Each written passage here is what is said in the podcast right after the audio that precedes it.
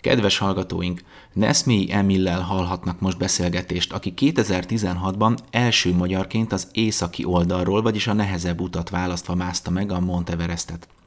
A 8849 méter magas Csomolungma csúcsán átélt érzéseiről, a környezettudatos hegymászásról és a kulturális kapcsolódásokról beszélgettünk. Lapat Dániel riportját hallják. Megtalált pontunkat megismerni. A legjobbakkal kössetek barátságot. Beszélgetések.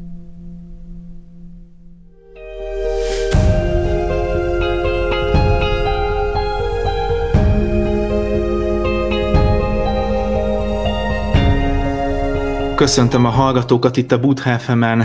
Vendégünk Neszmélyi Emil, hegymászó, sportvezető, ügyvéd, jogász. Kérdezhetnénk, hogy akkor milyen minőségben szólalsz meg a Buddha FM-en. Természetesen, mint hegymászó, aki megjárta a Himaláját, nem is egyszer, és a legutóbbi utat kapcsán fogunk egy kicsit, legutóbbi expedíciót kapcsán fogunk egy kicsit beszélgetni. Üdvözöllek, szia! Üdvözöllek, és köszöntöm a kedves hallgatókat is. Érdekes út volt, úgyhogy várom, hogy mire vagy kíváncsi, és remélem, hogy kellő érdekességgel fog tudni szolgálni mindenki számára. Nem annyira titok, hogy beszélgettünk már, dolgoztunk már egy nagyobb műsorban, riportban, tehát én akkor azért próbáltam megérteni, bár nem vagyok hegymászó, de hogy miért olyan fontos, és miért olyan különleges, hogy a csúcsnak az elérését azt valaki palackkal teszi, palack nélkül, északi vagy déli oldalon, hogy ebbe vezess minket be egy picit, hogy neked az első mászásod, mert ez nem az első, amiről most szó van, de az első mászásod neked miért volt annyira különleges, mi volt abban az egyedi? Igen, hát az északi oldalról beszéltünk, az 5 évvel ezelőtt történt, és az én motivációm még azt megelőzően 3,5 éve korábban alakult ki, mélyült el olyannyira, hogy én meg is terveztem az expedíciót, és 3,5 év alatt fel is készültem rá, hiszen itt az ember akárhogy is nézzük, az életét kockáztatja, és meg kell tapasztalni, azt meg kell érni azt, hogy mindent megteszünk a túlélés érdekében. Az északi oldala volt az Everestnek, 8000 méter fölött is sziklákat kell mászni, nagyon barátságtalan a környezet, és sok tekintetben minimum a 8000 méteri szekció, tehát pont amit halálzónának neveznek, az nehezebb a déli oldalnál, és mi magyarok nem másztuk ezt még meg korábban, és úgy gondoltam, hogy kellő felkészültség után jó esélyem van arra, hogy én helyezzem el Magyarországot ebben a nyilvántartásban azon országok között, akik az északi oldalról is megmászták az Everestet, és mindenféle kalandokon keresztül ez ugye sikerült, és ha az idei expedíciós kísérletre megyünk, ami ugye félbeszakadt, nem is meghívósult, hanem félbeszakadt, mert hogy abban az időszakban, amikor csúcsot kellett volna érnünk, olyan lavina veszély és olyan lavina sodrás volt jellemző az Everestre, hogy az életünk, testésünk érdekében mi abban az időszakban el kellett, hogy hagyjuk a hegyet, és remélem szerint egy év onnan fogom tudni folytatni, nyilván ezt ugye egyből nem lehet, hiszen fel is kell addig jutnunk és akklimatizálódni kell, de úgy fejben, lélekben is onnan akarom folytatni, ahol ez félbeszakadt. Közös hegycsúccsal nem csak, hogy 2 különböző országban vagyunk, hanem hogy a 2 teljesen más hegyről beszélnénk. Ugyanannyira veszélyes mindkét oldal, de ez a bizonyos 8000 fölötti rész, ez még nehezebb az északi oldalon, tehát mondjuk úgy, hogy a mászási nehézségek egy jelentős részén már túl voltam, amikor az akklimatizáció lezárását követően már a jó hosszú pihenés után mi megindultunk a csúcs felé, és mi csak addig sem értünk fel a lavinák miatt, mint ameddig akklimatizálódtunk, és 6490 méternél mi be kellett, hogy fejezzük az expedíciót. Majd itt történt az, hogy ahonnan elkezdtünk ereszkedni, azt a táborunkat el is vitte egy lavina. Tehát igen, jó ütemben hagytuk el a tábort, mert ha ezt nem tesszük meg, akkor könnyen lehet, hogy mi most itt nem beszélgetünk. Igen, hát erre kicsit majd visszatérünk majd a riport vége felé, hogy mi is ilyenkor a motiváció, és mi játszódik le bennetek, de egy picit próbáljuk meg a térképen elhelyezni, hogy melyik hegyről, hegycsúcsokról van szó. Ugye a Himalája az egy elég hosszan húzódó vonulat India-Tibet határában nagyjából, amikor azt mondod, hogy északi meg déli oldalon mentek a mászások, vagy az expedíció, akkor azt helyezd el nekünk légy szíves, hogy melyik oldal, melyik város, melyik országot értjük. Világos, ugye ez ugye kifejezetten az Everestről beszélünk, hiszen ott nem másztunk még az északi oldalon korábban, na most már mindkét oldalon feljutottak magyarok, tehát e tekintetben semmiképpen, tehát kiküzdöttük magunkat ezáltal, hogy kikerültünk az erre alkalmatlan tartott országok köréből. Tehát itt arról van szó, hogy az északi oldalon Lhásza központtól el kell jutnunk az alaptáborig az Everesten, és onnantól indul a neheze az egész kihívásnak. Déli oldalon pedig Nepálban vagyunk, Katmanduból indulunk közvetlenül, és Lukla repteréről indul egy alaptábor túra, északon pedig csak autóval tudjuk elérni az alaptábort, nem engedélyeznek túrákat. Déli oldalon Nepálban nincs is kiépítve út, tehát nem is lenne lehetőség arra, hogy valaki autóval elérje az egyébként igen nagy kihívás ez a gépeknek is, az alaptábor. Ugye még ami nagyon fontos, még korábban felvetetted, és nehogy ezt a kérdést nyitva hagyjuk, hogy most palackkal vagy palac nélkül. A klasszikus Everest mászások azok palackkal történtek, tehát az első kísérletek, egészen a 70-es évek közepéig nem mászott fel senki palac nélkül. Ezt követően ez lett a legnehezebb kihívás, palac nélkül Everestet mászni és más magas 8000-eseket. Viszont hát vannak olyan objektív körülmények, amiért ez olyan veszélyt jelent, amiért a legtöbben nem ezt választják, hozzáteszem. Palackkal is nagyon veszélyes az Everest, hiszen a halálesetek 90%-a palackos mászókkal történt. Tehát igazán annyi, hogy nagyon nehéz palackkal mászni, elég nagy veszélyt kell választani, vagy hát igen, ezt választjuk, hát ennélkül nem megy, igen nagy veszélyt jelent, hogyha így mászunk, palac nélkül pedig még sokkal nehezebb és még sokkal veszélyesebb, tehát a veszélyes és nehézből a sokkal veszélyesebb, sokkal nehezebbe tudunk átváltani mindazok részéről, mi hegymászók, akik mondjuk képesek és alkalmasak arra, hogy palac nélkül másszanak, ez a hegymászóknak egy szűk 2-3%-kal. Miután neked az első mászásod, ez egy ilyen egyedi Magyarországon, vagy magyar mászok között egyedinek számított, utána mi volt igazából a motivációd, hogy a mostani expedícióval visszatérjél, hogy ez Katmandu felől közelítettetek, ha jól tudom. Volt még valami, amit még hozzá lehetett volna tenni, szeretted volna más oldalról megtenni ezt az expedíciót? Igen, ez egy nagyon érdekes dolog, mert vannak szempontok, amiből úgy jegyzik az országokat, és Magyarországot még nem jegyezték, hát korábban ugye, ahogy északról nem volt mászok, lett. Délen már mászta meg más magyar is, tehát teljesítettük magyarok mindkét oldalról, viszont abból a műfajban, azt hívjuk ezt akkor az egyszerűsített műfajnak, egy mászóhoz köthető, azonos nemzetből egy mászóhoz köthető északi és déli siker, abban még nem. Tehát amennyiben ez sikerült volna, és ami a jövőben nekem sikerül a déli oldal, ezért nyilván mindent meg fogok tenni, szerencsésebb időjárási körülmények mellett ez létrejöhet és létre fog jönni, akkor abból a szempontból is számításba vesznek bennünket, hogy már van egy személyhez köthetően északi és déli siker. Én így a hegymászó világban, úgyhogy alapvetően én egy elég alaposan felkészült hegymászó vagyok, de én ugye ügyvédkedem, én nem ebből élek, tehát nem hivatásos, de mondjuk úgy, hogy profi módon felkészült hegymászó vagyok, és hát még úgy szoktam mondani, hogy a hegymászás az a palackosoknak 7200-ig van, onnantól pedig egy ilyen erős sport teljesítmény, amikor mi palackhoz nyúlunk, és úgy lesz nagyon nehéz, és akik meg palac nélkül másznak, ők folytatják a hegymászást, tehát ez egyfajta olyan hegyi kihívás, amin figyelembe kell venni ezt a különbséget, és ez így korrekt, ha így nevezzük. Egyébként nyugaton ennyire erősen nincs különbségtétel, a nehéz és a még nehezebb kategóriák léteznek, ez valamiért Magyarországon fontos, ha ez fontos, akkor árnyaljuk ennyire. Gyakorlatilag ez az a teljesítmény, ami utat nyithat mások számára is, mert akkor lesz végre valamit, meg tudunk dönteni. Tehát mi magyarok, akkor innentől csináljuk meg ugyanezt, mondjuk legyen hegymászó nő, aki ezt megcsinálja. Akkor később legyen hegymászó, aki palack nélkül csinálja ezt meg, és akkor onnantól mi is szépen elérhetjük azokat a pontokat, lépésről lépésre és eredményeket, amitől ilyen Everest mászás témakörben egyre inkább a tényezővé válunk, mert kis országként ez roppant nehéz, főleg a mi gazdasági körülményeink között, meg hát a felkészülés, hát olyan nagyon nagy hegyeink nincsenek, hogy mondjuk a felkészülés gond nélkül kizárólag itthon tudjuk elvégezni. Ugye most sportértékekről beszélsz, ahogy fogalmazod, azért ebben érezhető, hogy egy kicsit a versenysportnak a narratíváját használod, ugye nem is hazudtolod meg magad, hiszen dolgozol is a versenysportban, sportvezető vagy, de azért a mászásnál gondolom, hogy valahol egy picit átbillen ez a fajta motiváció.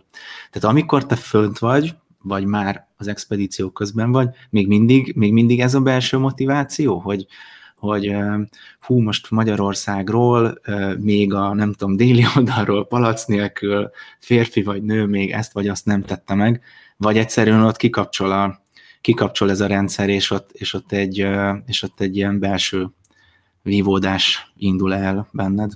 Ez egy távlati cél mindig. Tehát az a cél, hogy fel és onnan élve le. Tehát ne felejtsük el, hogy az a szerencsés felállás, amikor le is jutunk élve a hegyről. A balesetek jelentős többsége lefele éri a hegymászókat. Abban a pillanatban, amikor meg már benne vagyunk, részcélok számítanak csak, tehát ez nem az lebeg a szemem előtt, hogy fel kell jutni az Everest csúcsára, hanem az lebeg a szemem előtt, hogy mi a következő olyan lépés, nagyobb vagy kisebb, amit teljesíteni kell. És onnantól azt számít, hogy akkor az akklimatizációs mászások egy bizonyos része teljesüljön. Jussunk fel az egyes táborig, menjünk vissza, pihenjünk. Eközben a déli oldalon a Khumbu jégesés életveszélyét egyrészt mentálisan el tudjuk viselni, másrészt hát kerüljük el, és teljesítsük ennek tudatában ezt a nagyon nehéz szakaszát az expedíciónak, és így innentől többször. Utána a második táborba is fel kell jutni. Onnan is visszajövünk, tehát ugye az akklimatizációnak ez a lényege, hogy egyfajta ingázás van a magasabb táborok és az alaptábor között, eközben pedig mind alkalmazkodunk az alacsony légnyomás követelményeihez, illetve az alacsony oxigénszint körülményeihez, magasabb lesz a vörösvértestszáma, hemoglobin szint, jobban megkötjük azt a kevés oxigént, és ami fontos, hogy amikor eljutunk például addig, hogy már palackkal mászhatnánk, idén nem tudtam eljutni addig, akkor is az a palackból érkező oxigén az nem búvárpalack, tehát hogy ilyen 7200-7800 méter körüli oxigén jellemzőkkel bír az, amit mi magunkba tudunk akkor szívni, mindeközben ezzel tudunk ugye feljutni az Everest csúcsára, ahol hozzáteszem ennél még kevés, 25% körül lehet, mi a 40%-os oxigénszinttel tudunk mászni, a tengerszinti oxigénmolekula számhoz mérten. Tehát, hogy erre figyelünk. Mindig van részfeladat, aki túlságosan távolra figyel, az a részfeladatot nem tudja végrehajtani, és aki nem tudja végrehajtani, az nem tud tovább menni, és nem fog feljutni az Everest csúcsára, vagy ami még rosszabb, nem fog lejutni onnan. A fizikai felkészülés mellett azért itt említetted, már te is megemlítetted a mentális állapotot. Erre hogyan lehet készülni? Milyen módszerek vannak arra, hogy... Kell egyfajta mentális alkalmasság. Tehát azért már önmagában alkalmasnak kell lenni akkor. Van egy szint, anélkül nem menjünk oda, tehát azért bizonyos nyomást helyből el kell tudni viselni.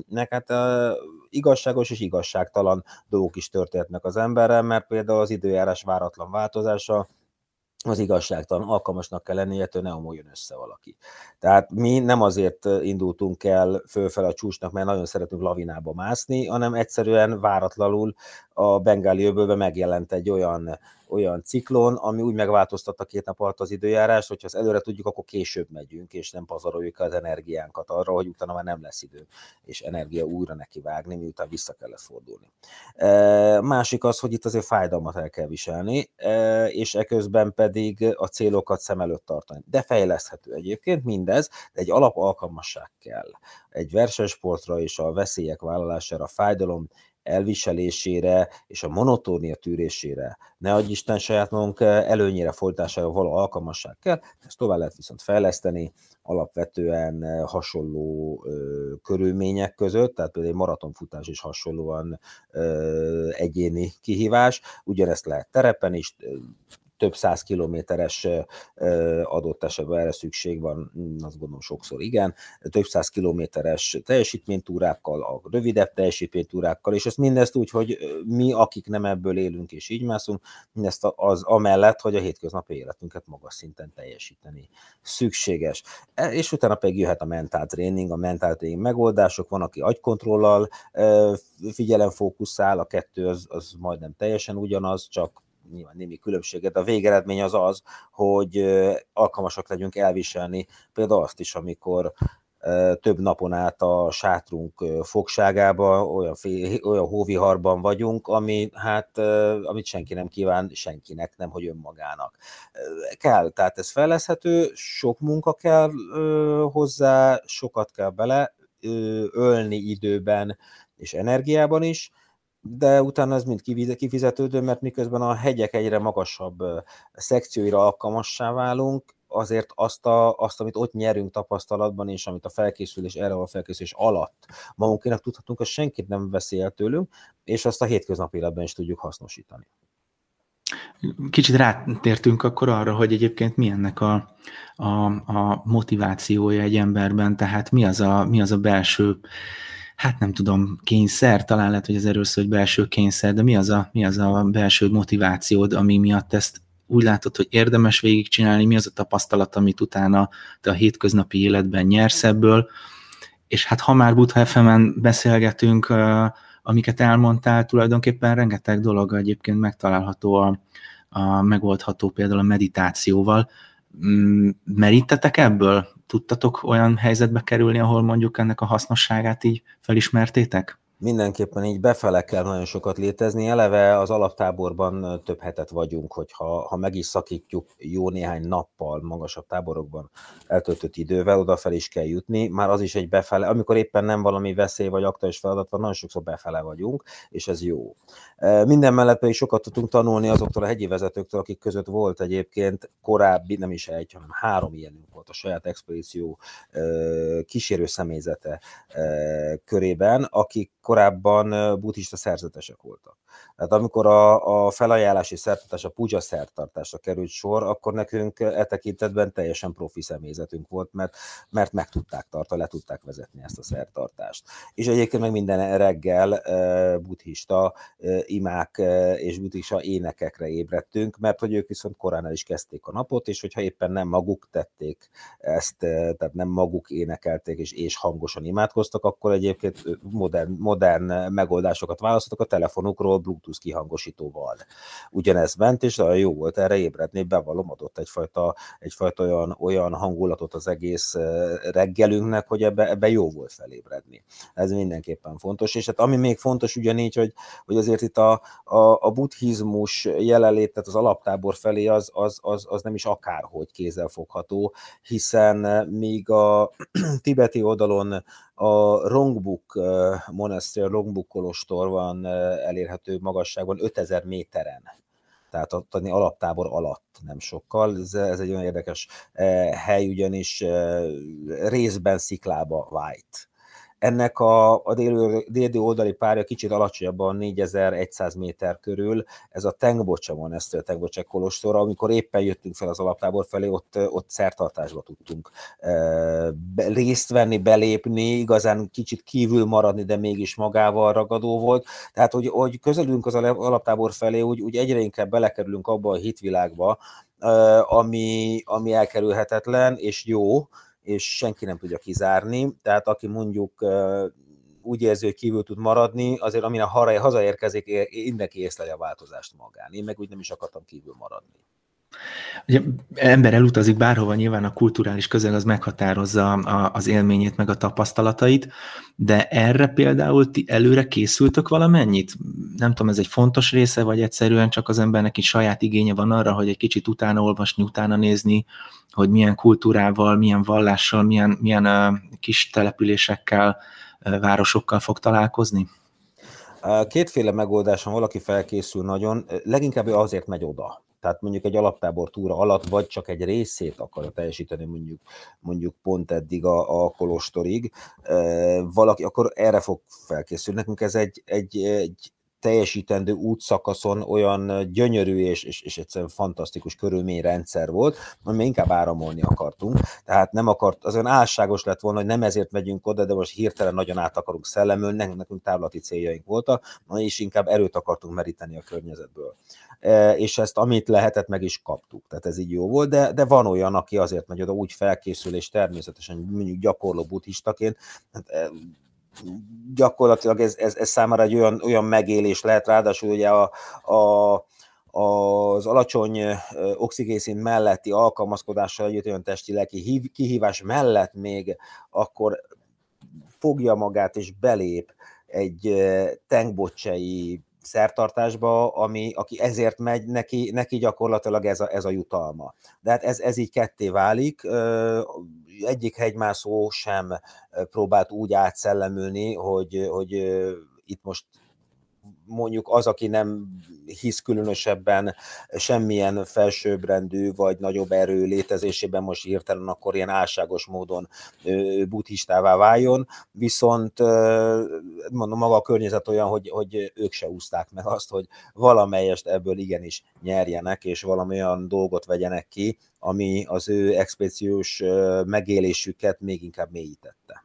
Viszont óhatatlan a párhuzam egy kicsit, amit ti csináltok, és a zarándoklat között. Ugye ezek a kolostorok azért nem véletlenül voltak a 3-4-5 ezer méteren a sziklába vájva, tehát önmagában a eljutás, feljutás az már nyilván az ő gyakorlatukhoz hozzátartozik. Ti ezt mennyire ismeritek föl magatokban, mennyire játszódnak le hasonló, hát ugye nagy szavakat használjak, ilyen spirituális élmények, tapasztalatotok van-e ilyenkor? Én párhuzamot vonni könnyen tudok, mert eléggé sokszor voltam olyan kihívás, hogy végigmásztam minden földrész legmagasabb hegyét, tehát azért itt általában minket nem gépesítetten vittek föl ezekre a hegyekre, illetve én még korábban a felkészülésem részeként, már ugye jó 7 évvel ezelőtt volt, én végigjártam a Camino de Santiago-t, a francia útvonalat. Tehát én látom, hogy itt vannak ilyen párhuzamok, de egyébként amikor életem első maratonját teljesítettem, akkor is egy ilyen mini Camino élményem volt.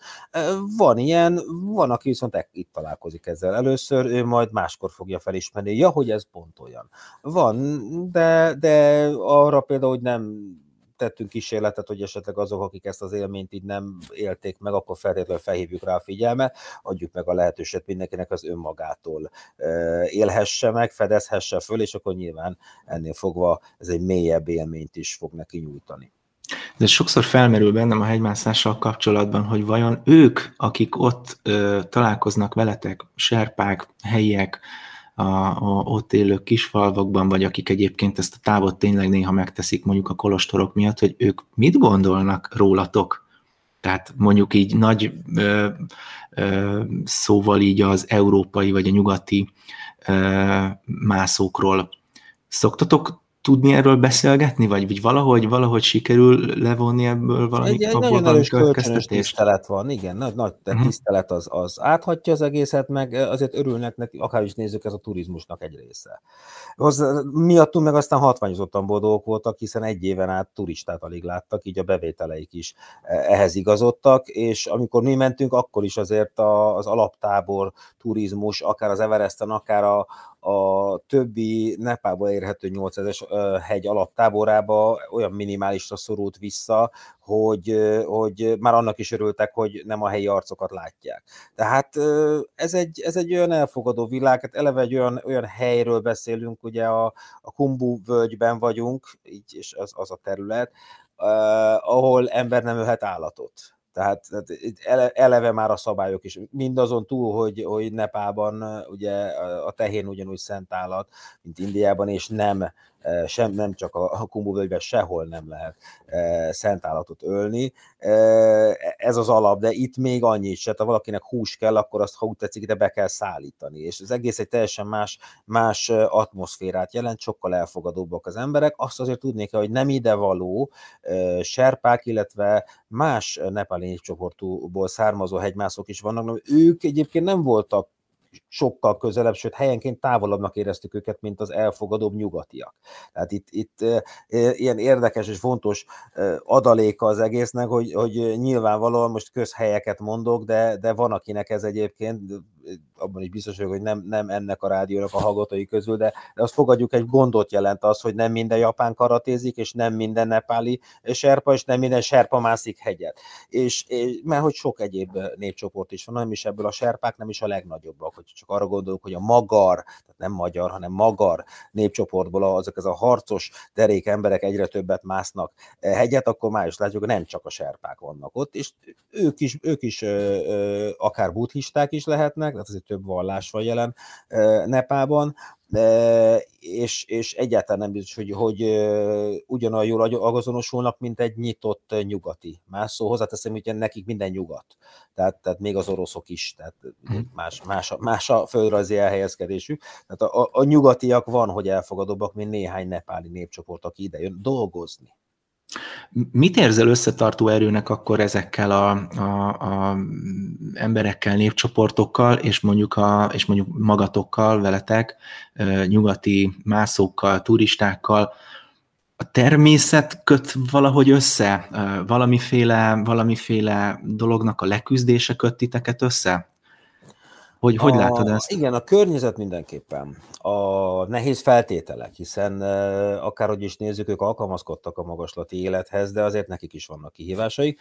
Amikor pedig kifejezetten az Everest mászásról beszélünk, de beszéltünk más hegyek megmászásról, és amikor ott van a kísérletünkben a serpa hegyi vezető, és nagyon fontos, hogy a serpa az nem teherhordó, hanem a serpa egy népcsoport, akik között orvostól kezdve pilótán át, rendőrig, teherhordóig és hegyi vezetőig, meg még sokkal több minden más foglalkozást, űzőkig, művelőkig, rengeteg mindenki található, de mondjuk a hegyi vezetők még egy kicsit ránk is vannak utalva. Tehát mi is segítünk nekik akkor, amikor nagy ritkán, de rászorulnak. Illetve olyan a Khumbu jégesésen, a keresztülmászásban konkrétan mindenki ugyanannyira kockáztatja az életét. Ennél fogva ők is számítanak arra, hogy mi sem sodorjuk őket bajba, illetve ha ő bajba kerül, volt ilyen, akkor mi is a segítségére leszünk. Tehát van egyfajta egymásra utaltság, illetve nagyon-nagyon kedvelik a kölcsönös tiszteletet, meg is adják előre, és nagyon-nagyon nehezen élik meg azt, hogyha tiszteletlenséget kell átélniük, mert egyrészt a legtöbbjük nem agresszív, de azért belül feszültséget okoz nekik is az, hogy vajon ez miért így történt, ahogy történt, hogyha valamilyen nagy ritkán, de atrocitás éri őket.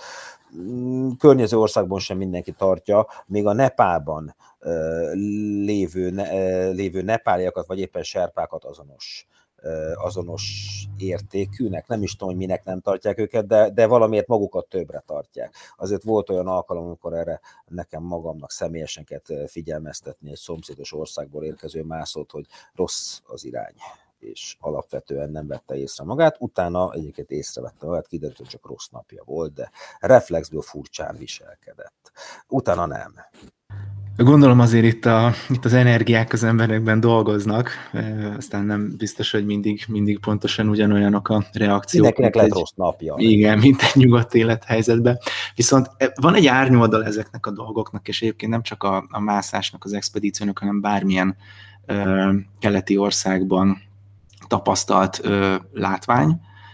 Ez nagyon furcsa nekem minden Közép-Európából, hogy a keleti kultúra, a természet közelsége, az elfogadás, a nemártás szándéka, az hogyan egyezthető össze azokkal a képekkel, amiket te is föltöttél, ahogy kinéz mondjuk például Katmandu utcája, a szemét, a kosz, ez ilyenkor hogyan érint titeket? Vagy nem tudom, az első ilyen élményed, az mi volt ezzel kapcsolatban? Mit gondoltok? Nekem az, hogy amíg Katmandu belvárosában nincsenek járdák, nincs hova tenni a szemetest. Tehát most ez egy szervezési kérdés, és addig meg nem lehet kialakítani azt a szemléletet, hogy oda dobjad be, kedves helyi. Tehát most aztán olyan kevés turista volt, hogy nem tudták a nyakukba varni. A másik érdekesség az, hogy az Everest tisztább, mint Katmandu. Mindenki aggódik az Everest tisztaságáért, és ott is hihetetlenül, ott szerint kritikát fogos megfogalmazni. Nagyon sok helyi politikus és helyben ott élő azért az Everesttel foglalkozik, mert addig se kell Katmandúval foglalkozni, ahol tényleg térdig áll a szemét minden már, minden a harmadik, negyedik utcasarkon a belvárosban, a külvárosban nem jártam. És ehhez képest az Everest alaptáborában fölfele menet, megfelelő távokra a helyi környezetből származó alapanyagokból kialakított szelektív hulladékgyűjtés van emberek, tehát az Everest alaptáborig rendben vagyunk. Az Everest alaptábora maga megszervezett kukás járatok vannak, csak ez serpák segítenek ebben, és jakok ezek a járatok. Tehát gyakorlatilag ott is megoldott, ahol nem megoldott kellőképpen ez, az az emberi hulladék elszállítása magasabb táborokból, mert hogy nagyon sok hegymászónak még a mászókultúra és a többségében sajnos nem alakult ki az, hogy bizony mindent, de így akkor nagybetűsen mindent le kell hozni magunk után, és erre megvannak a teljesen higiénikus megoldások és elbomló zsákok.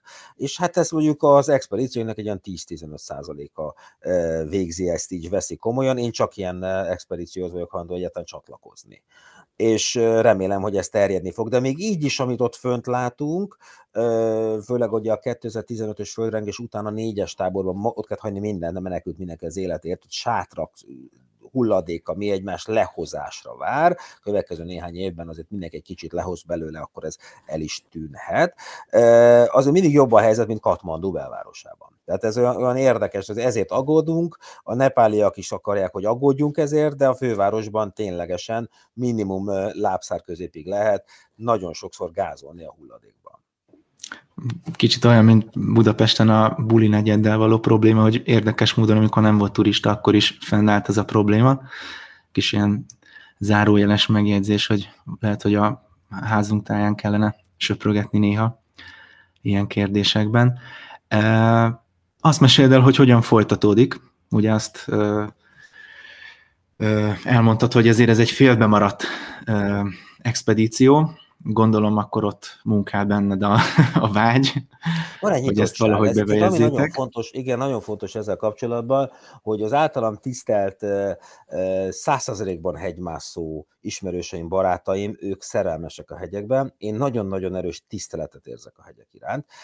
Ennél fogva nekem mindig elképzelésem és terveim vannak, tehát nincs bennem egy ilyen mérhetetlen izgalom, hogy bárcsak ott lennék most azonnal, és hú, de szaladnék fel az Everest csúcsára. Az élet az úgy hozta, hogy ez most még egy évig várat magára. Egyébként ez nem is az első év, hiszen 2020-ban én már kiküldtem a csomagjaimat egy évvel korábban, amikor lezárták Covid miatt egész Nepált, tehát hónapokig vissza se jött a csomagom. Tehát ennyi, én már nem jutottam oda, és egyébként a mostani Covid helyzetben, hogy ha 2 héttel később megyünk, akkor már megint le van zárva Nepál. Tehát, hogy itt ez 2 héten múlt, hogy ezt a plusz értékes tapasztalatot megszerezhessem olyan magasságokig, ameddig én megszerezhettem.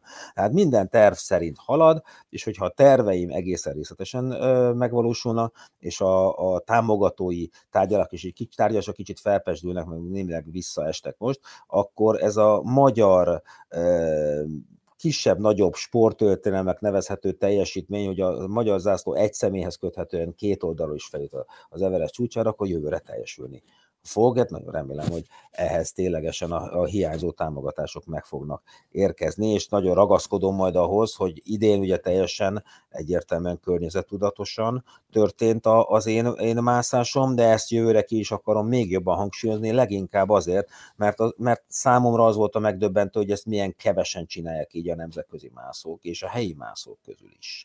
Tehát igazán egy ilyen üzenete kell, hogy legyen az egésznek, hogy igen, fogadjuk, hogy az emberek meg fogják mászni az Everestet, de ezt úgy kell csinálni, hogy az fenntartható legyen a hosszú távon. Mi több, egyáltalán nem ciki, sőt kifejezetten jó akár más szemetét is lehozni. Az idei célom e tekintetben sajnos nem teljesült, már idén is a már említett 4-es táborból, ami közel van a 8000 méteres halázóna határhoz, itt a déli oldalon, onnan már akartam lehozni néhány kiló szemetet, mert mindenki lehoz néhány kilót, előbb-utóbb ugye elfogy, nem jutottam fel addig, és akik meg feljutottak, ők meg egyébként hoztak is le onnan, tehát van egy ilyen vágy, nekem ezek a céljaim, fenntartható legyen, és hozzájött tudjak ahhoz járulni, hogy ha én egyébként aszmásként, ezért kell nekem palackot használnom, még szemetet hozok le a 4-esből, itt senkinek ne legyen kifogása annak kapcsán, hogy esetleg nem aszmásként ügyel ezt megtenni. Emil, köszönöm szépen, és azt kívánom, hogy a magyar névhez, magyar nevekhez kötődjön akkor a fenntartható hegymászás, vagy a környezettudatos hegymászás, mert szerintem ez is egy tök jó kihívás a fizikai kihíváson túl. Köszönöm szépen, és remélem, hogy akkor legközelebb majd a Facebook oldaladon a mászásról és expedícióról látunk újra fotókat, beszámolókat. Köszönöm szépen a beszélgetést!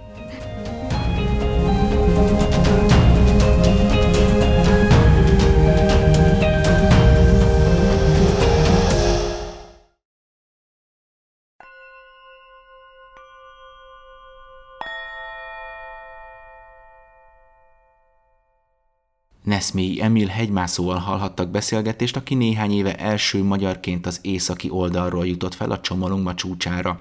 Lapat Dániel riportját hallották, köszönjük, hogy hallgatnak minket!